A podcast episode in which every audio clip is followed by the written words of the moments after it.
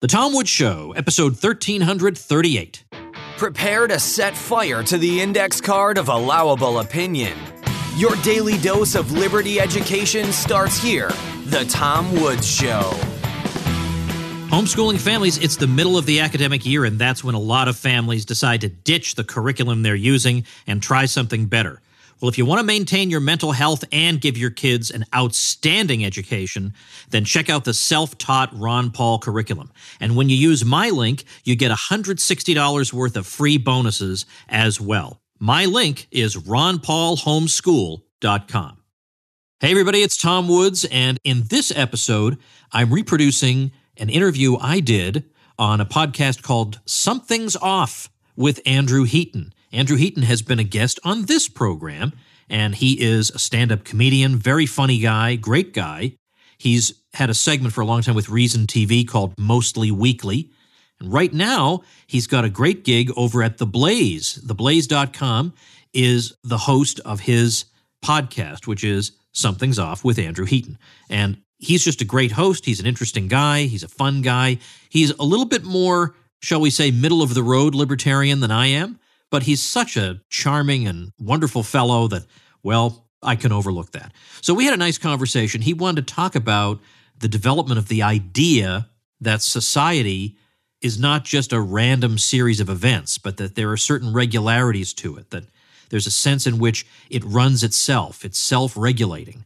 And sometimes this is referred to as spontaneous order. I'm not a huge fan of that expression. I'm not quite sure why. something about it makes me crazy. But that's the general topic that we were unpacking, and we had a very good time doing it. So that's what you're about to hear right here. And if you like what you hear, check out Andrew's podcast over at theblaze.com. Or, of course, you can just find it on iTunes. Just type in Something's Off, and Something's Off with Andrew Heaton will pop right up.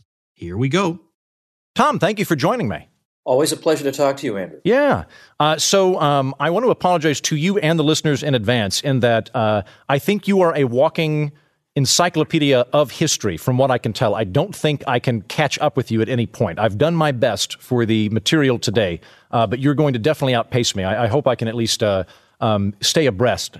Uh, based on, on kind of what I want to talk to you about, which is the Enlightenment and some of the things that came out of it. And I, I want to begin by sharing a pet theory I have with you and then kind of unpacking it from there. Uh, I think that the natural tendency of mankind is to assume we need a person with a bullhorn shouting at us and organizing us to do things. And one of the most powerful things to come out of the Enlightenment was the concept of emergent order, which is the idea that something can be organized uh, or uh, with, without having a central organizer. You, you can have order without an organizer, basically. And I think that we're actually seeing a kind of regression on behalf of a lot of our friends in the progressive movement, or specifically technocrats in Europe, who I think kind of want to have that old feudal structure. It's just that they want to swap out the inbred aristocrats and put in uh, academics, uh, but they still want to have those leaders kind of micromanaging things and having a command economy. Uh, so, your thoughts on that, and then we'll kind of go backwards from there. I can understand why people might think this. It seems to make sense. I mean, there's there's a way in which it even seems, on first glance, that a planned economy on the Soviet model to you know the unaided intellect may seem to be the best approach because wouldn't it be better to have a small committee running things, giving orders, coming up with plans, and figuring out who should produce what and where and what quantities. It seems like that we, we bring intelligence to bear on production. That should have a better, more orderly outcome than if we just said, "Hey, everybody, you just go out and do whatever you want to do." Which I, I, mean, I, I, can understand you know, the I can understand the impetus behind that. Like we've we've now observed the Soviet Union and we've observed command economies. They don't tend to right. work very so well. So it turns out it doesn't work out that way, right? So so in other words, our first instinct that uh, maybe we just need people with bullhorns ordering everybody around it turns out that's not the case, and that in fact, when you do leave people free to decide what business they're going to enter and what product they're going to produce and how they're going to produce it and where and in what quantities, it turns out when you leave people free to do that, you actually get the most extraordinary kind of order. And that really, that to me, that is the extraordinary development of the past few centuries. In, I mean, I think it's the most important intellectual advance I mean, I, that I can think of And, and, it, because it's, it, it's definitely a paradigm shift as well. It's not just like instead of having a king, we're going to have a parliament. It's not just swapping out a, a who's in power. Right. It, it is a fundamental rethink of the nature of power itself. The the idea that so much in society can run itself and that it does not need outside force. For example, uh, we can think about examples that we see in our daily lives, but we see them so often we're blind to them. So, for instance, um, I've sometimes, along with my friend Bob Murphy, given the example of physics as a discipline, academic discipline. Now, there's nobody in charge of physics. There's no president of physics. Thank God. And yet, physics proceeds unimpeded. It, it, we have a wonderful discipline of physics, and we have different academics and, and, writing in academic journals and having conferences. But there's no nobody running physics, and yet there it is. And nobody would say, "Boy, physics really, really needs a uh, kick in the rear end by a, a, good military dictator. It would never occur to us to think that way. Yeah, we, we, we need a, a brigadier professor of physics to organize all of those physics professors to get in line and, and uh, research the correct things.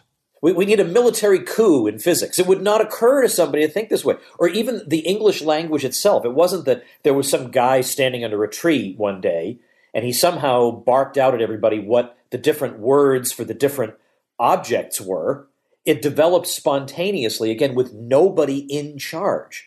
And so then when you look around and you realize that, you know, right now I'm I'm actually holding a pencil in my hand, taking some notes here.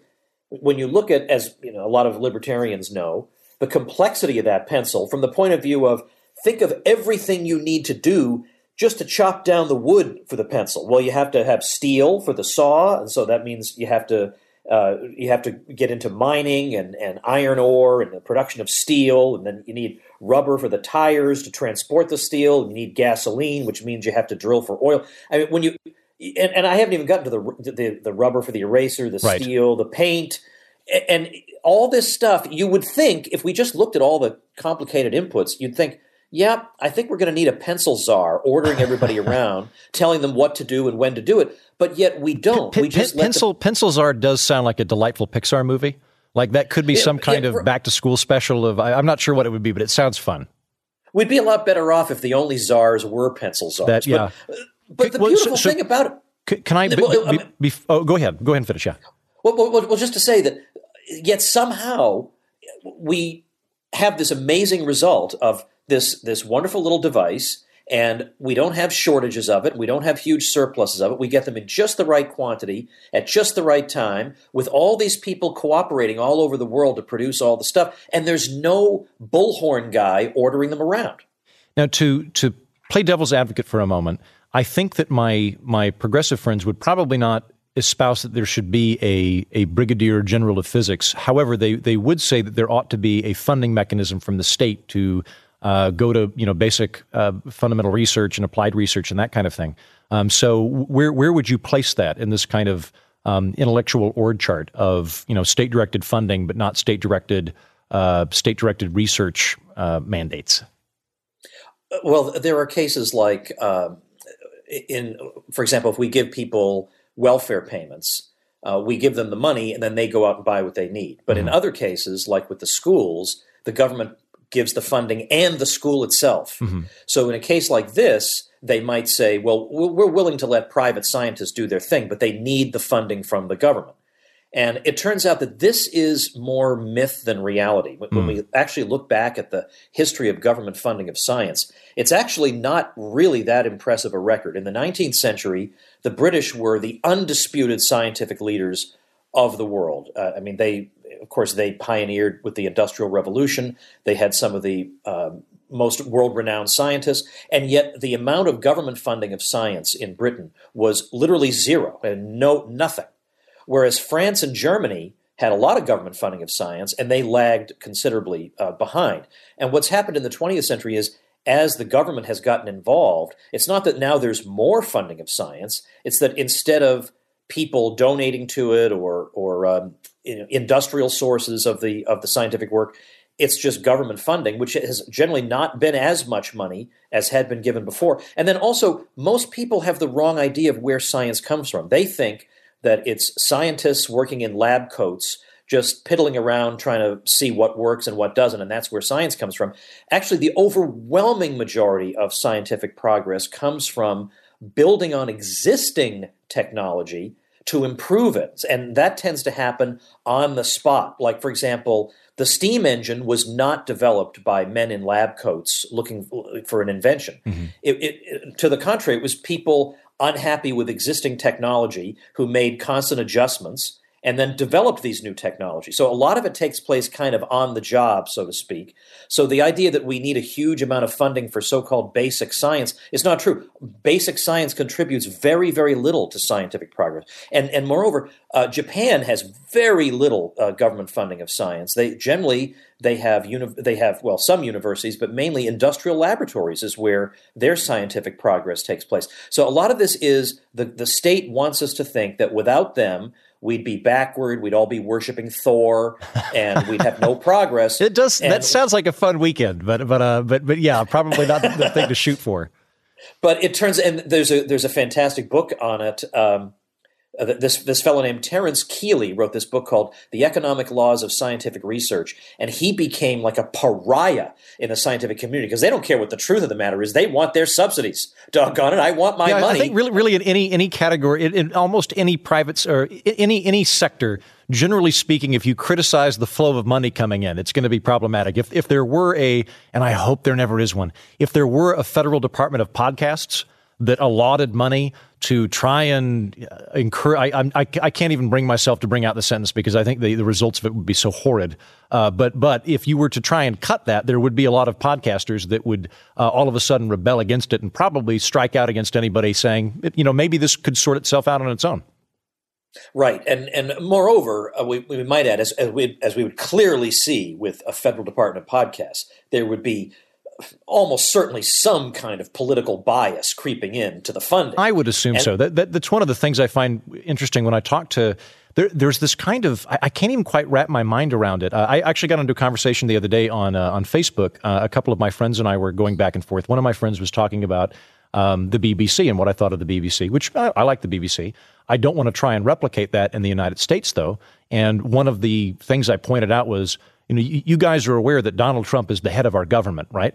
Uh, and and then the the response from my progressive friends was like, well, we just need to not elect Republicans.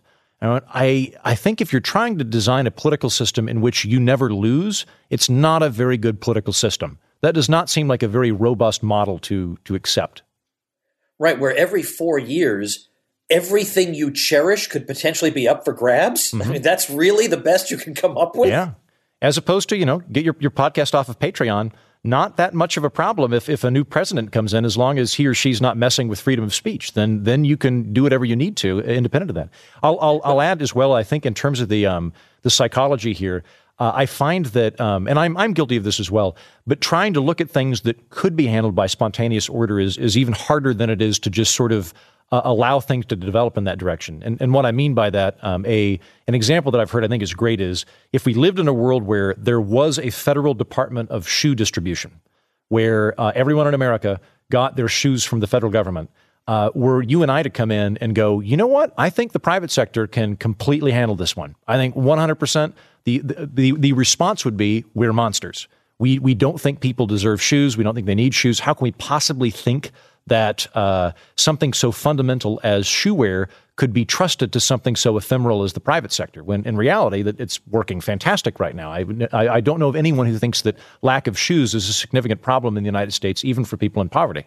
Or, or, they would come up with bizarre problems that the private sector would supposedly have. Like maybe we would buy a pair of shoes and one would be longer than the other. But I suppose that's, you know, in principle that's possible, but why would a company do that? Yeah, so, you know, it's, it's like uh, we, we, we couldn't have the private sector produce batteries. Why every company would have a different size battery for its product. but everyone would hate that. So of course we wouldn't have that. Well, and, and then the, the, the immediate counterexample with the shoes is like you can go to this might be anecdotal, but I, I think it's correct. Like there in, in, in Soviet Russia and uh, maybe in China, they would have you know a factory that only made left shoes and another factory that only made right shoes. And one of the factories would just be more efficient, and as a result, they'd have more right shoes than left shoes. So occasionally, if you're in a shoe line, you would get two left shoes. Uh, and uh, that you're less likely to see that kind of thing in a market economy where right. uh, the the people uh, selling the shoes are a lot more aware of, of the demand for them than a distant command and control bureaucrat. Well, ain't that ain't that so? So it turns out that when I try to come up with crazy stories, they've actually occurred Yes. uh, in the actual history of economic planning. Well, and and so that brings me to the history of it because I I, I try and get into um, the mindset of sort of pre-enlightenment um, people uh, periodically because I, I there's so many things that we take for granted as being normal and uh, and I'm not sure whether they're innate or whether they're societal. Uh, but but they're to if we go pre-enlightenment, um, the the thinking is very different. Um, so sticking with emergent order for the moment, I'm I'm curious. Do you think the, this this man with a bullhorn model? Do you think that's just inertia that we're fighting, or do you think that's actually an innate psychological tendency that is always going to be there? I don't know if it's innate, but I, I do know that it's it.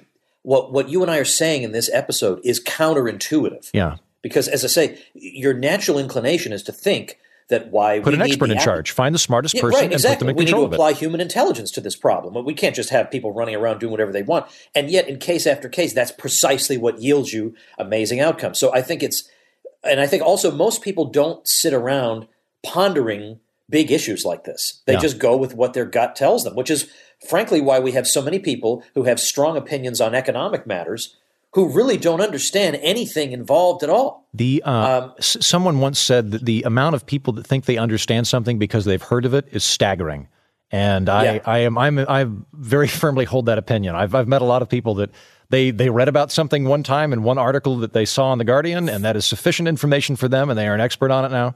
Um, so who who who kind of flips the, the, the lid on, on spontaneous order? I mean, I, I think of Hayek as kind of the patron saint of it, or the, the apotheosis of emergent order, but he's he's later in the game. I mean, he's 20th century. So who kind of kicks this off in the, in the Enlightenment of maybe we don't need someone in charge? Well, I'm going to go even back a little bit before that. And I'm going to talk about people who have never been mentioned in the history of podcasting. Can Ever. I No can I can I can I I'm going to venture just and if if I get it, I I want a very firm handshake from you the next time we escape a room. Okay, I think I know. I think you. I know you know it. Okay, so what do you think I'm going to say? I think you're going to bring, up uh, the the Chinese philosopher Zhuangzi. Oh no, but I'll still shake your Thank hand. Thank you. I appreciate you're that, a good Tom. man. Thank you. I, I appreciate that. I just I just get I get bonus points for trying. I uh, I, Or how I about I'll just well, next time I see, you, I'll just give you a thumbs up. thank you. I'll, I'll take that. I'll take that. Well, because you're you're are you a Rothbardian or you're you're a Rothbard? I fan? am. What did you read his history of economic thought? Is that where you were getting at? part of it. I've, I've not read it in its entirety, but I, I know that he sort of identified Zhuangzi, who, who, for those listening, I'm utterly unfamiliar with Zhuangzi. I know that he was sort of a Con- Confucianism, which was the dominant form of thought in China for a very long time, which was a very, very orderly, um, inertia, uh, protocol based philosophy. He was sort of an anti Confucius, and he was quoted as saying, Good order results spontaneously when things are let alone. So Rothbard sort of saw him as the first recorded Yeah. proponent.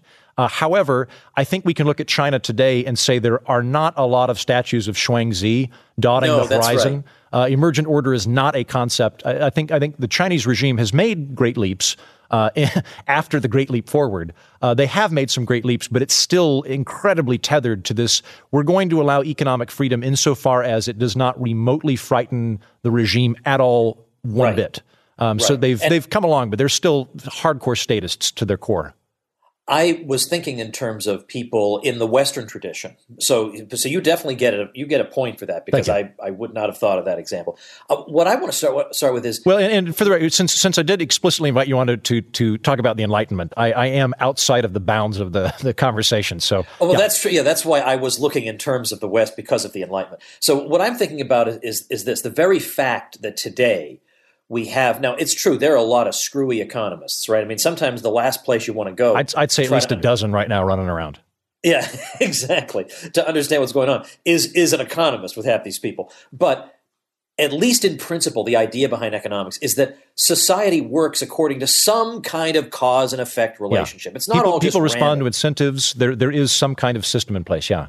Th- there's some connection between you know prices and how much money is in the economy. I mean, you know, they're they're cause and effect, and it was the people who first began to grope toward that idea that maybe there's not just cause and effect in the hard sciences, you know, like uh, how a, a magnifying glass works or something, but it's also in society there are cause and effect. And these are people nobody's ever heard of. They're called the Spanish scholastics. Oh, the, okay. uh, I'm I'm broadsided. I am centuries. utterly unfamiliar. The Spanish scholastics, and when are they writing?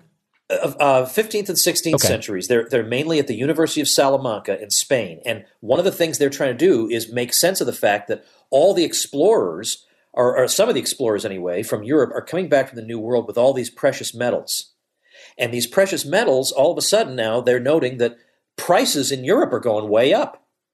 Well, wait a minute. Now they figured out. Wait a minute. There's a connection here. No wonder prices are going way up. There's way more money now, and the money the more money there is, the higher the prices are going to be, you know, than they would have been otherwise. So they they started to put cause and effect together. Okay, we got a big big boon in terms of precious metals, and but then all of a sudden we notice the price we have to pay for everything just went up. Maybe there's a connection. So the idea of economics as being maybe a study in its own right starts to develop from that insight from those people, which And is they also, a, a an absolutely huge thing to begin because you think about if you're let's let's say you're in 13th century England, you might be on the Privy Council and and literally have no idea why anything's going on. Like I, I imagine they, they must have had some concept of, of or some opinion on price fixing because that's happened since Roman times at least, where you know the government will come in and dictate the price of bread. So there there probably were opinions, but uh, I don't know that people were looking at this from a meta perspective of, you know, we, we pull this lever and other things happen. Right, exactly, and that's what they started to grope toward, and that's then what the Enlightenment builds on, uh, and that's that's probably the best part of the Enlightenment was uh, an understanding among a lot of people that economics tells us a certain number of things about how society works, and you can shake your fist at these things if you want to, but that would be like shaking your fist at the law of gravity. So, in Yeah. other words, if you think some consumer good is too expensive, so you think the solution to that is to have the government force the price down, you're welcome to do that. But the result will be fewer people will supply that product and more people will demand it, which means there'll be shortages. Which I, So, I in other words, there's the- cause and effect. Yeah, my the, the main thing, like I'm not I don't really view myself as an evangelical in terms of my my political and economic beliefs, but if there's one concept economically that I could get across the board, it would just be the idea that there's consequences to whatever you do, and many of them are unintended. Because I particularly right now, I think we're in a period of of sort of uh, high throttle gut legislating from the gut, which is never good. Uh, and uh, and the amount of uh, you know we'll we'll okay if we run out of money we'll just print more money. Uh, okay, well um, Yeah. you know there there there's you you can do that. However, it's not going to be in a vacuum. There are going to be uh, responses from that. So okay, so you, you, you've you've opened up a a new uh, a new rabbit hole for me to go down, which is the uh, 15th and 16th century Salamancan uh, scholastics. And are they of curiosity? Because you say scholastics, so are these are these Jesuits? Are these uh, are these professors? Are they priests? What's what's their what, what are they doing? Uh, generally, they are. Uh, some are Jesuits, some are Dominicans. Okay. but they are they're basically following in the tradition of, of Thomas Aquinas. They're Mm-hmm. they're better on economics than Thomas Aquinas was, uh, and and they generally uh, come down on the f- on the side of a free market. By the way, they generally believe in a free price system. Really? they they believe in a free, you know wages to be determined by the market. Uh, they have pretty sound opinions on just about everything. But the the key insight that you had about um, you know that that these days it's like we're just legislating from the hip and this this sounds like it's a good idea so let's just go ahead and do it without thinking that there might be consequences of it well just uh, within the last 24 to 48 hours or i don't know this week sometime elizabeth warren came out saying she wants a wealth tax on everybody Right. Yeah. and, and Well, she's and- got to catch well, up with Kamala Harris and, and, and catch up with uh, Alexandria Ocasio Cortez. So she she came up with a different plan. Yeah. Right, and, and when I say on everybody, I, I mean on the on the super wealthy, and and there's no, it's not even like they say, now listen, we know this will have some negative consequences, but we feel confident that the positive results will outweigh the negative. one. We're not even told there are any negative consequences. Why? if we want money, we'll just take it from these people because they're the ones who have it. There's no sense of well, do the rich play any role whatsoever in the economy that might be disrupted by this, or are they all just sitting around on yachts? You know, smoking cigarettes made out of hundred dollar bills? Exactly. which is their view of what the rich do. or or or the the there's just kind of a. I have to explain this all the time of uh you know money like there's no there's no um there's no Scrooge McDuck. Rich people don't have piles of cash sitting in their basement. They're investing them in things. Uh, all of that money is doing something. It's not just sitting there. Uh, even even if they're parking it in a bank account, the bank is loaning it out to somebody else. So the, the money itself is active. And I with with, with things like that, I'm not. Um, I, I don't have a Grover Norquist mentality of just all taxes are always bad. There's never a situation where it would be um, a, a, practical solution. But my my concern is you do need to have like a specific thing you're wanting to fund. So if it's listen, I'm really worried about the deficit, which I am, and I'm really worried about the national debt, which I am. We we might have to like you know do something British where what they did a few years ago was we're going to cut. Uh, two pounds for every uh, pound of tax raised. It's like, all right, that's I, I, I see where you're coming from. If if the logic is just inequality is bad, let's punish successful people. I do not think that is a very good uh, ideological pillar to build an economy on. Yeah, no kidding. Especially because there's no sense that that the rich contribute anything, and that that money, as you say, goes to fund the very things that improve our standard of living, which is investment in capital goods that make our production process more productive. We can produce more stuff, so that puts downward pressure on the prices of things. Uh, we need money to maintain our productive structure. We need to maintain all the machines and everything we do use to produce things. If all we did was take money from rich people and just blow it, you know, at the casino or or or, or spend it on a hamburger or whatever, and that's all we did, we would immediately, well, not immediately, but pretty darn quickly, revert to a hand to mouth existence. You need big money just to just to maintain the capital structure we have right now. But there's no sense that they play any role. Even Paul Krugman, who's supposed to be a professional economist, a few weeks ago in the New York Times had a column saying, look, when we come up with tax policy, we should never, I'm not making this up, I'm not putting words in his mouth, we should never consider the interests of the rich. That is never relevant. The only reason we don't want to punish the rich so much that they stop working is that if they stop working, we can't keep taxing them.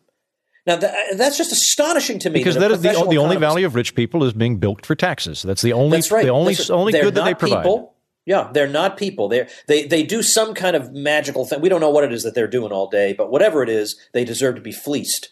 Well, I think that that's another um, important economic distinction uh, that I, I find is that whether you view wealth as a sort of automatic process that falls from the sky, in which case wealthy people are just more cunning at being able to grab it. It's sort of like if, if, dollars are falling from the sky and they've just got bigger nets, then they don't deserve that much wealth. Uh, if, if you have a, a, more ground up approach, as you and I do, of wealth is created, in that case, then it's it's you know obviously rent seeking is bad, but if you're if you're generating value and creating wealth, if you start punishing that, you're you're you know attacking the golden goose uh, by virtue of, of having this emotional response to accumulation of wealth. And not to mention uh, another uh, I, guess uh, another ground on which they uh, complain is that they believe that even just regular millionaires uh, must have must have inherited this money or a lot of their money from their families. But eighty percent of American millionaires are first generation rich. Eighty percent. We, we actually so have great from, great social mobility within the super rich, uh, and uh, then they the uh, Gene Epstein talks about this fair amount as well. That the sort of the, the dynasties we think of, we can name two or three in America, but in reality, they don't tend to hold on to wealth, uh, or the, that that accumulation of wealth tends to be about three generations, then it's dissipated. Uh, and you can point to people like like I think um, uh, Bill Gates has done phenomenal things for all of mankind. Uh, both as a philanthropist and just by all of the work he did putting Microsoft together. Thank you. Uh, and uh, he's planning on giving away, I think, is it like 90% of his wealth before he dies? And he's actually got a, a, ton of other rich guys to sign on to this George Lucas, Warren Buffett, all of these people who have voluntarily, without the state coming in and, and putting a bayonet in their, their back, uh, decided that they've got plenty of money and they want to give it away before they go. So I, I don't, yeah, that sort of fear of a nascent American aristocracy, I, I really think is misfounded. Uh, be, we we might add the same thing. Of course, these same kinds of complaints were made against the so-called robber barons. Ah, yes, and and of course, you know, we could get into a whole conversation of that. But I mean, at least a good chunk of those people made their money not because they got government privileges, but because they produced goods that Americans needed super cheaply. Yeah, uh, like like Cornelius Vanderbilt was able to get you from one place to another uh, for a fare that people could actually afford, or yeah, he would, he, or he would let you go for free and, and, just hope that you'd buy food on his ship, or you didn't have to. You, you didn't have to go to bed early because you couldn't afford whale oil. To right, I was about to say Rockefeller got rich selling not whale oil to the average right. American, so that you know folks like me, who are you know middle class, folks like folks, most of the people we know, could just you know read at night without, and, and not right. have to pay a and, ton of money killing a whale like all the and rich people. He was doing. such a stickler. He was such a stickler about waste that he took the byproduct of refined oil and he made 300 different products out of that. So, so, and, but, but, but the reason I bring them up is that with but the exception he, owned, of he, owned a top hat. He needs to go down. That's how that works. Uh, that's true. That's true. But, but um, with the exception of Vanderbilt, generally these people gave away almost their entire fortunes yeah. Um, as as they as they and, go. And, Andrew Carnegie, uh, I, I, think he like he left some amount for his kids, but he did not um, want to create. In fact, Andrew Carnegie, I, I, I, went and visited his birthplace when I was in Scotland a couple of years ago, uh, and he was offered, I think, knighthood and things like that, and he really he he did not he turned them all down. Uh, I think he was he was offered like a dukedom or something, and he he just he did not like the idea of unearned. Uh, titles and wealth. Um, he was sort of polite to the queen, but he didn't really like the idea of a monarchy uh, and gave away a ton of it. Uh, I do want to just very quickly because I didn't read the Paul Krugman article. Um, I uh, I don't know the the full scope of what he was saying. I can understand where, and I would agree with. Uh, when, when looking at an economic policy, I would be more concerned with the welfare of the poorest people in the country than I am with the, the, the top people in the country. Yeah. So we, we see going that route of, um, you know, we, we, our, our emphasis should be on helping the poor rather than helping the rich, or was it just the rich are only here to produce taxes? Well, it was it, it was generally that since the, it, it, doesn't make that much difference to the rich if you take some of their money away, they can still do all their fun, frivolous things. But it makes a huge difference to the poor person if you give that person money. He was thinking in terms of redistribution. Now, the sure. trouble, I mean, there are, there are a number of problems with that, but the, the, the key one is if if we are going to sit there and complain about being, you know, about the one percent and these are terrible people, the problem is if we look at the whole world Americans are overwhelmingly in the 1% of the whole world. I mean, yeah. you barely have to earn not even 50 grand, and you're in the 1% of the whole world. So, do you, by extension, think that the rest of the world should have a moral claim on everything you have because you have more than 99%? Well, all of a sudden it's, oh, well, that's different. Yeah, I know it's different because now you have to contribute. So it's, it's something. It's easy when it's those terrible rich people. But when you are called to contribute something, well, that's that's totally different. They don't live in our country, as if that's morally relevant. Ah, if yes, we're talking yeah. about morality, yeah. what difference should that make? They don't.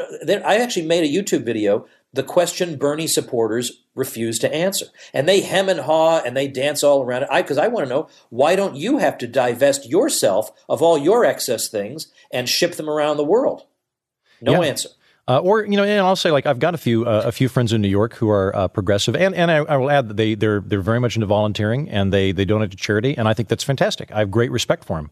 Uh, where where I get um, angry is if um, the the distinction is uh, I am too busy saving up money for my trip to Italy, so I can't donate, uh, but I do want to tax other people who aren't me uh, to to fund the programs that I need to be I, I believe need to be taxed. I, I, you need to have some skin in the game for me to really take your argument seriously, unless you truly are impoverished and just can't do it, but are engaging in that thought process.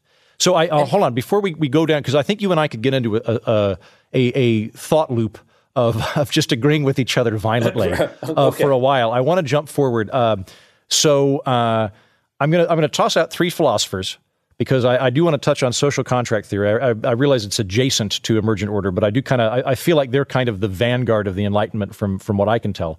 Um, Locke, Hobbes, Rousseau. The question I'm going to pose to you is: Marry Bop, kill. let's see. Marry Bop, um, kill. Locke, Hobbes, Rousseau. All right. Let's see. Um, well, I guess marry would be Locke, and kill would be Rousseau, and the uh-huh. other one would be Hobbes. Yeah. Yeah, you know that, that would, that would be my and, and we'll define we'll define in this weird time traveling scenario. Bop would be I don't want that to be the preeminent philosopher, but there are a couple of good ideas that are worth looking at. And with Hobbes, I don't think Hobbes gets enough credit to be honest with you. I've kind of I'm not a Hobbesian, and I don't. Um, I, I look at Hobbes, and he he is this sort of gloomy pessimist, but more more disturbingly, he wants the government to rely on terror. From what I can tell, he he views the essence of government as terror, and in that capacity, I think is very open and honest about it. I don't like that. What I do like about Hobbes is he seems to be the first kind of uh, from what I can tell, the first person to espouse the idea that there's a difference between the state and civil society, which is an incredibly powerful distinction to make and gets really built on by subsequent thinkers. The trouble, though, with Hobbes that uh, I mean, everybody will can easily point out troubles with him, as as, as uh, indeed you have, but before you get to Hobbes, like in actual European history, society is extremely variegated. That is to say, you have all these different groupings. You have universities that have rights and privileges that can't be uh, restricted. You have guilds uh, of laborers that have their own rights and privileges. You have cities with rights and privileges. You have all these different kinds of groupings. And Hobbes's view is that really if you have groupings like that any liberties and rights that they have, they have uh, at the permission of the state, because the state has to be the primary source of everything. If we can't have an imperium in imperio, that is to say, we can't have independent power centers within the state. The state has to be infallible hmm. and able to impose its will on any person or group. So, yeah, we might say, as a practical matter, we'll let you have these certain liberties, but if we need to cancel them tomorrow, we'll do that. Right. Because well, the, he, so that's the problem. He's coming out of, I, I, guess he's sort of at his peak. Uh, he, he's he's living through the English Civil War. Right, and, and, that's the worst horror to him. Right. right, and so he views. I, I, think. I think the synopsis for for. I, I, thought about this a lot last night in preparation for this interview. Uh, I think uh, Thomas Hobbes, his view of of a lack of power is the purge. If you've seen the movie The Purge, that's what Thomas Hobbes thinks the natural state of mankind is, absent a very strong state to intervene. He thinks it is literal uh, anarchy in the streets, bloodshed, people wearing weird rabbit masks, killing their neighbors, things like that. And so you have to have a uh, an all powerful state to step in because he views order and security as the paramount virtue. Uh, and and liberty and freedom is sort of secondary because you're not going to have life without the order and security. Right, and of course the idea that maybe order and security could come about in some way through liberty and not in yeah. spite of it is not you know it's not something that's going to occur to somebody let's say at, at that particular moment in history yeah I, I, um, it, it's unlikely and again the, the, the thought process because then when we, when we jump to locke who who i am definitely a lockean or at least more more lockean than i am rousseau or, or hobbes um, Locke is fighting with who, like Robert Fulner or no, uh, Filmer. Filmer, Filmer, yeah, yeah. And, and, Robert Filmer, who I, I think is kind of. Uh, I, I, listened to one of your podcasts, Tom, where where he was dismissed by your guest as a uh, um, the, the the the village idiot. Uh, of, of, oh Filmer, of yeah, philosophers right. at the time, Filmer. But he, but basically, he was, uh, I think, emblematic of the thought process going on in England and throughout most of Europe, which is uh, God Himself has instituted the monarchy, and you can you can see this because um, you know, Adam was created by God, and he was given dominion over the uh, the animals and everything else. And so the monarchy is just this this natural extension of that. And Locke comes in and goes, "Nope, that's hogwash. Uh, we're going to use reason." Um, and uh, uh he's much more cooperative than Hobbes. Uh, and uh, I, I, he's certainly. I, would would he be in the? He's kind of pre spontaneous order. To get back to that, I don't think that's really in in the the British zeitgeist at that time, right? Uh, probably not, but he is never, nevertheless saying things that are going to be helpful for the future. Like, for example, in the Hobbesian way of looking at the world, before there's a state, there really are no rights because, in his view, they're you know there's they're unenforceable. So they, there really is there is no there's not even a right and wrong really in, in, yeah. in the pre-political world. And, in fact, according, according to Hobbes, you, you you are you are morally right to do whatever you need to, to defend yourself in a stateless environment. If, right. if, you, if, you, if you need to go kill your neighbor with a pitchfork, there, there's really nothing wrong with that because the only responsibility you have is to survive in that world. Exactly. Again, so the purge. Uh, Locke's going to look at things differently. That, that you have natural rights in a pre-political state of nature, and the reason that you create the state is that without the state, you enjoy those rights only precariously, and with the state, you can enjoy them with greater security. That that's the way he thinks. Right. So now, he, he, he can, might be know, he might be more in line with a minarchist today. Of you want a state, but you want it to be sort of a night watchman type phenomenon where it's protecting property rights and it's protecting you from violence, but it's not uh, otherwise all powerful.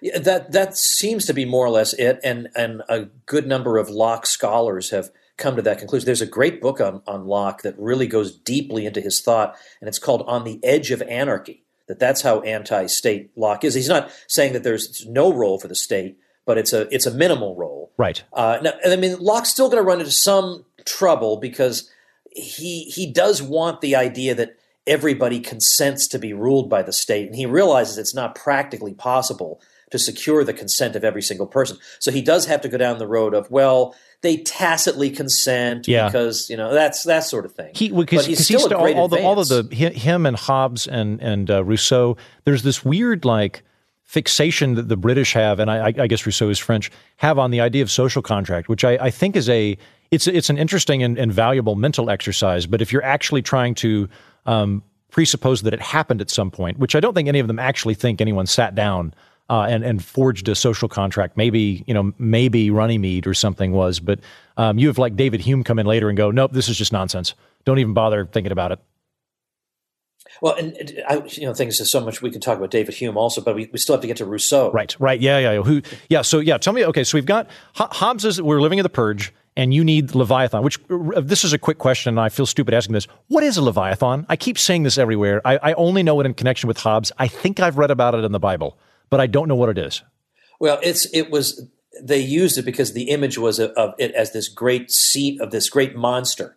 In fact, you can see it on the cover of most editions of, of, of Leviathan. And so the, this is the term that's kind of it's it, isn't it, isn't it kind of appropriate then that we would use it uh, to ref, to refer to the state, but that's that's the image that. So that, being, that is the spirit animal that he wanted for the, the British I, government. that, that, that would be like, like if I if, if if a modern Hobbes would be like he would write the book and call it Cthulhu and say we, we need a giant sea monster to protect us from other tinier sea monsters. I, I, I, suppose so. I mean, I, I, that's all I remember from my old uh, college days. I hadn't thought about it since. Okay. Well, so so Hob, he, Hobbes is living in the purge. Uh, summon Cthulhu to protect us. You've got Locke, who's much more about you know human beings are innately cooperative. We we need the state to secure our liberties and our life, but beyond that, we don't really need it. How does Rousseau factor into this? All right. So uh, the idea that we we get from um, like I will say quick thing, thing about David Hume because it, it helps to understand yeah. Rousseau. David Hume's view about property and justice uh, is that not that one wise lawgiver showed up and told everybody, all right, we're all going to have private property and here's how it's going to work. Yeah. Hume imagined that it it too emerged spontaneously as people just figured out on their own we'd all be a lot safer if everybody kind of like had his own little domain and we all understood that we can't invade anybody else's we'll all be better off if everybody mutually recognizes this so he okay. thinks that developed uh, like that. So he, Whereas, so he, he gleans a sort of spontaneous order of property rights. Yes, exactly. Okay. That's that's how he sees it occurring. Uh, in the same way that Mises, Ludwig von Mises in the 20th century would say that money came about that way. That yeah, you the government has an involvement later, but initially people didn't need to be told that money would make their lives better. They figured it out, you know. Mm-hmm. And so yeah. likewise with property, they figured it out. Whereas Rousseau kind of thinks of property as a trick that uh, wily and wicked people play on the public. Okay. Uh, in because he says, of course, that the uh, the beginning of all conflict occurred when the first person stood on on some ground and said, "This is mine." But yeah, the reality is, I, I kind of doubt that. So our species is what three hundred thousand years old. We've been we've been sedentary for maybe 12,000 years of it, perhaps 20,000 years of it. I'm pretty sure there was a lot of violence going on pre 20,000 oh, yeah, yeah. years ago. Right, we, we, were no, killing no each other with no sticks. Kidding. Yeah. But he, but honestly, he thinks these are wicked conventions that have uh, been introduced into human society that have deprived mankind of its natural innocence. And so, in other words, we've been corrupted by institutions that we're naturally good, but we've been corrupted by institutions uh, like property. But of course, from from our point of view, property is what makes peace possible. Because what what Hume pointed out, even you know hundreds of years ago was that what we face is two problems uh, in society. Number one is scarcity. There, we have more desires than we have things. You know, I mean, like we can. There are only so many berries, but yet we'd all like to have a full belly full of them. Mm-hmm. Um, you know, there are only so many cruise ships, but we'd all like to go sailing on one. So there's scarcity. We have to figure out who gets what, or we're all going to be fighting about it. And secondly, there's the fact that human beings' hearts extend only so far. We don't have an equal love for somebody on the other end of the world that we have for our own children. Mm-hmm. We have to factor these two facts into our minds, and the result of, of realizing these things about us is that we need to have property titles because then that solves the problem of, of, of scarcity. That you know we all want to do X, but there's only three X's and five of us. We have to figure out, okay, well, who's going to have what and how are they going to acquire it? We have to have rules to settle this. And likewise, um, the fact that I don't necessarily feel for you know somebody 500 miles away I've never met as I feel for my own children. All right, well we're going to have to have property, you know, so that I can work and acquire property for myself and my kids can have it. I'll, I'll actually want to do the work if I know where the proceeds are going. We have to introduce these institutions because th- this is the nature of mankind, he said. And but this is the opposite for Rousseau. Uh, he thinks that these institutions pervert the naturally uh, good and generous nature of mankind. Now, it's, uh, it's funny for him to say that because he had at least five children and he gave them up to a foundling asylum where they were just going to be working and, really? you know, for the rest of their lives. Oh. And he's all tears and pity for mankind, but when it comes to actual human beings in his life, he was an SOB. Well, I think that, I mean you, have drawn the what, what strikes me as the biggest distinction between Locke and Rousseau. Locke views history as a kind of pit that we've climbed out of, and that we need to come we we, we need to embrace the right systems to encourage that further flourishing. Whereas Rousseau sees it as this kind. I guess he's a romantic or he's a proto-romantic. He he sees a, a glorious or at least uh, more emotionally fulfilling past that we have forsaken, and we need to get back to that. And we're going to get back to that by tearing down all of the artificial scaffolding that we've erected. Right, and and that can be, uh, and and that kind of thing in the hands of the state, you know, where is is frankly where some of the worst aspects of the French Revolution come from. The idea yeah. that we're going to decide which aspects of society are stupid and backward and need to be removed. Now, sometimes there are stupid and backward things in society that need mm-hmm. to be removed, but the idea that and and that's going to mean that we have to execute fifty thousand of you because you're too stupid and you're too stuck to the old and backward views. Uh, this becomes a bit of a problem. So so he's he's willing to. Uh, or, or, or likewise, he says that what what the legislator needs to do is to somehow discern the general will. But the general will is not the sum of individual wills. It's it, and it's something that the legislator will intuit and then force on the population. And if anybody objects well he must be crazy because uh, it's the general will. It's what he himself ought to want. I mean, it's just every totalitarian and, this, and this is, permission. This is very Napoleonic too, right? Because Napoleon, who becomes emperor of the French, he views himself, at least in his in how he describes it, Napoleon views himself not as a royalist, but rather as the the physical embodiment of the French Revolution. The, the French, all of the sentiments of the French Revolution have come together in him, and therefore he has picked up the crown of France that he found in the gutter with a sword and is now living it. And I, I see traces of this. I see this a lot in populism, where you know if, if you, uh, I, you know, I, I, whenever people start talking about what the people want, I'm like, well, I'm, I'm one of the people, and you may not speak for me. Uh, the president very rarely speaks for me. Bernie Sanders very rarely speaks for me. And there's this kind of idea that uh, you know there's this huge block of people, and I am their their their spiritual uh, right. their spiritual yeah. spokesman. And I'm like, exactly. well, I didn't I didn't sign yeah. up to be a part of that. No, that's right. And in fact, that really is that really is the core of fascism. Is the idea of the leader as the spiritual embodiment of the will of the people, and he's going to lead them into their glorious new future, regardless of the obstacles. And there is, it is worth noting in American history that all the way back in the 1820s, uh, when when uh, Andrew Jackson was running for president, he portrayed himself as being the you know the spokesman of the you know, the representative of the American people. Mm-hmm. And today that doesn't seem like anything unusual because every president says, you know, I, am the spokesman of right. the American people. Yeah. But at I'm the time, there was a concern. They were people were saying there is no such thing as the American people. We have the people of Massachusetts, the people of South Carolina, um, you know, the, the the people of Virginia. We don't have a single blob of the American people. We don't want there to be one guy yeah. who thinks that he rules over the whole American people which which is a fascinating headspace to get into, and it's so hard to even. It's hard for me to even really think that way now. Like uh, when when I first read about, I think it's the, it's not the XYZ affair, but there's a early on, maybe I think it's in the Jefferson administration. There's an American citizen who just goes to England to negotiate on, uh, negotiate on behalf of America post war. Um, something I don't remember what it was, but he basically just deputizes himself, and he's like, "Oh, I'll go over," and and they they have to step in and go, "Look, you can't like."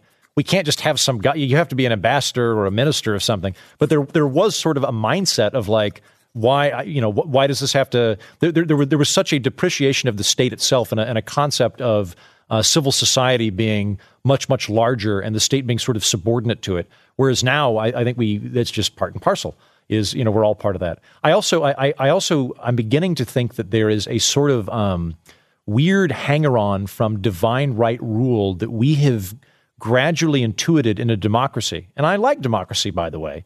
Uh, and, and, as soon as the separatists have been quelled, I will reinstate the republic and put down my my emperorship. But uh, no, with with, with um, divine right rule, uh, I look at it like um, I, I, kind of view the government as a like a corporation that we have we have given certain powers to. It's a it's a big corporation. We've given a, a monopoly of taxation and violence to it. But I, I, don't view it as having any type of sanctified state. There's nothing um, that has spiritually cleansed it uh, and given it superpowers.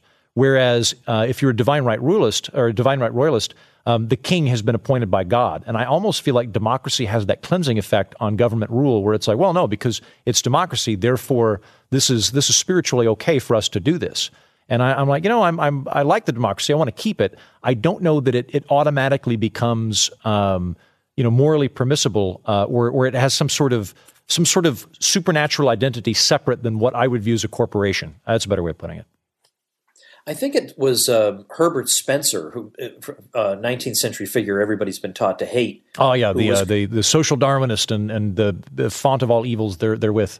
Right, and it turns out this is not really true about him, but um, but it, that was his concern. His concern was that it, the problem, he says, is this idea that we should have this infallible voice that has plenary power over the lives and property of everybody in society. I don't care if that's one person or 500 people. This, this is beside the point. Uh, like, and so in other words, yeah, the fact that we vote or we vote for 500 representatives and they're going to make the decisions, the, the fundamental principle is the same.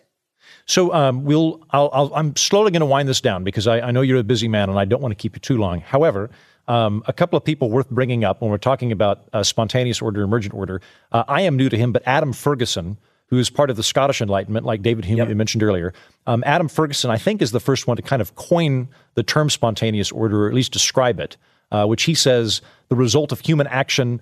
Uh, he, or he says spontaneous order is the result of human action, but not necessarily the execution of any human design.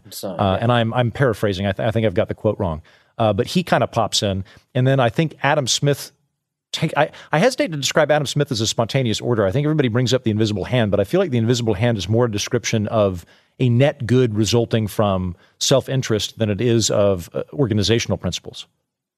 But yet, when we, we put all these ideas of the Scottish Enlightenment together, we still get something that's pretty extraordinary. And again, it's it's just as we were saying at the very beginning. We're surrounded by order out of liberty every single day but we don't we don't notice it. And to me, the thing that actually got me on board was an economic insight. And when I learned it, it, it, it I instantly realized that the economy does indeed run itself. And it was just simply this. Just is simply the the idea that let's say there's a huge increase in demand for uh, you know ordinary pencils. So what's that going to mean? It's going to mean people uh, realize that okay, there's an increased demand. I can make some money satisfying this demand. So you get more pencil factories, let's say. But as that, but you can't infinitely create pencil factories because then you're going to overdo it mm-hmm. and you'll barely be able to unload your inventory. Nobody's going to want that many. So there is some kind of, a, I hate to use the word equilibrium, but there is some kind of a level reached where you realize, all right, this many pencil factories is not enough. This is too many. This is the right amount. And the way we know that is that people stop being willing to buy the pencils at a level that's profitable. So you realize, okay, it's silly for me to make more pencils. And what society is saying is, if you were to make more pencils, you'd be wasting our resources because we'd rather have ballpoint pens now. Mm-hmm. And so when profits go low or become negative and become losses, you don't need anybody with a bullhorn to say, okay, all you marginal pencil producers, time to exit the industry uh, their bottom line will be quite sufficient to let them know they've got to exit the industry. Whereas when they're making super duper profits, you don't need a guy in a bullhorn saying, hey, big opportunity in pencils, everybody, hop on over. People see the profits and they go into pencils. So, in other words, that is how the economy regulates hmm. itself mm. through profit. And, and so you don't need some fallible human being telling people, go pursue your self interest. I'm pretty sure they'll do it on their own. Yeah, yeah, I'm with you. Uh, so before I let you go, is there any particular person that follows this? We, have got up to Adam Smith, so we've got up to the Scottish Enlightenment, which is a, a fascinating and wonderful time. Um, if, if is there anybody post that that you really think is worth bringing up related to spontaneous order, be it Hayek, be it Bastiat, somebody like that that made a huge contribution in terms of either promulgating it or refining the concept? Well, uh, uh there's you mentioned Hayek. Um, I don't know about this particular aspect of what I've, I think in the 20th century, we got a lot of people who started writing case studies of here's an actual example of a spontaneous thing. Like, you know, there have been interesting studies of how in prisoner of war camps, how money spontaneously emerges in prisoner of war camps. I mean, in the, under the most horrifying circumstances, you see spontaneous order developing. So there have been a lot of great case studies. Mm-hmm. To me, what is the other flip side of the spontaneous order is that there's mutual benefit all around too. I mean, we have both order and we have prosperity and mutual benefit. And that was one of the great insights of Frederick Bastiat. He had a great collection called Economic Harmonies. Just those two words. I'm such a dork, but those are two of my favorite. you just words. swoon when you hear that. Yeah, in economic. In fact, I think I even have a heaven help me. I have a T-shirt with his face on that says "economic harmonies" on it. that we all benefit. I mean, when when rich people make profits and they pour those profits into investment that, for example, my father was a forklift operator. I'm glad that the business had the money to pay for a forklift because my father could command a higher wage with the forklift. No way he was going to command that wage if he had to lift all those pallets with his bare hands. He couldn't even have done it, much less commanded a wage. So it benefited him that the rich guy got that profit because now the forklift he bought with the profit makes my father's labor more productive, and therefore he commands a higher wage. There are economic harmonies. There are things we should all want. We don't have to think about society as being a, a low intensity civil war of one group yeah. against another. So there's a kind of order there too that we all want. What makes uh, you know what what brings about prosperity are policies that we should all equally want. And, and, to me, that's the flip side of the spontaneous order is that even here, I mean, yeah, we get a lot of cool miracles through spontaneous order, but we also get justice and we get prosperity through spontaneous order. Uh, I, I, think all of those are, are, are excellent points. Uh, is there with, with, with the idea? I, I, liked your phrase "low level civil war." Uh, that that I that was kind of a turning point for me when I when I discovered the economic concept of zero sum game and the zero sum game fallacy. Is there a particular thinker that that sort of espoused that, or did that just kind of creep in? uh, because that, that is very powerful. If, if you think that there is a, a, a, a, fixed amount of resources and our job is, is to apportion them as fairly as possible, you, you've missed the entire game. And were that, of course, uh, that case, we'd all be we, would be talking about how to redistribute caves and rocks. Uh, we, you right. know, the, the, the, economy grows. The the uh, and and which is why a frequent thing I come out on the podcast. At some point, I'm going to do an episode on inequality because people keep requesting it. But that's why I keep emphasizing I'm concerned about poverty. I'm not concerned about inequality because is, is I, I, want that pie to grow. Is there anybody uh, that, that sort of is the the patron saint of, of zero sum fallacies? Uh, the zero, well, I mean, of fighting them or originating them. Uh, I'd say fighting them. I, th- I think I, I, imagine that that idea probably goes back very very far in the past. I, I think it, that's it, prob- there's a lot of does. inertia there.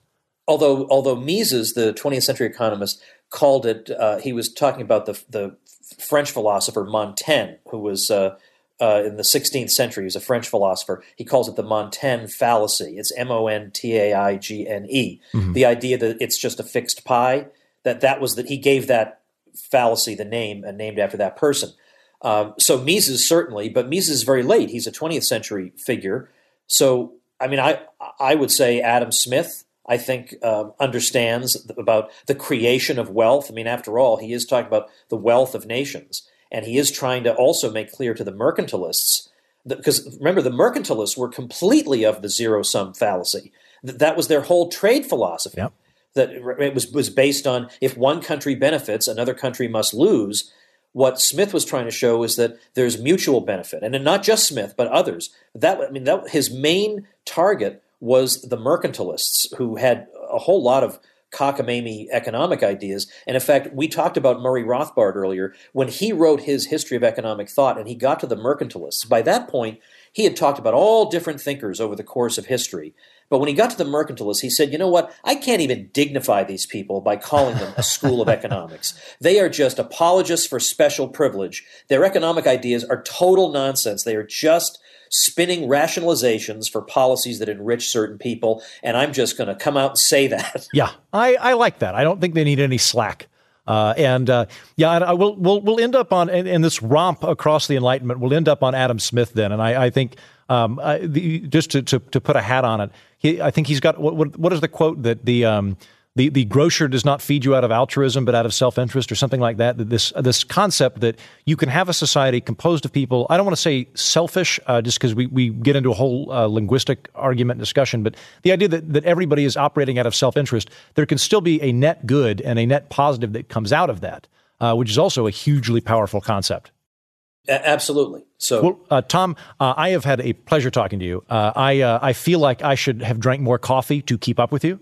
Uh, and I'm uh, trying to keep up with you. You're a tough guy. Thank you. Well, uh, it's always a pleasure talking to you in any capacity, but I am thrilled that I got to nerd out and just talk to you about economics and history. Thank you so much. Uh, and uh, do you have any projects you're working on right now, or you want to make a pitch for your podcast or anything like that? well, um, I would say, well, yeah. Let me. I'll, I'll make. I'll make one pitch. Um, I talk an awful lot about the Federal Reserve, which has caused a lot of economic problems. So I just released a free ebook called Our Enemy, the Fed.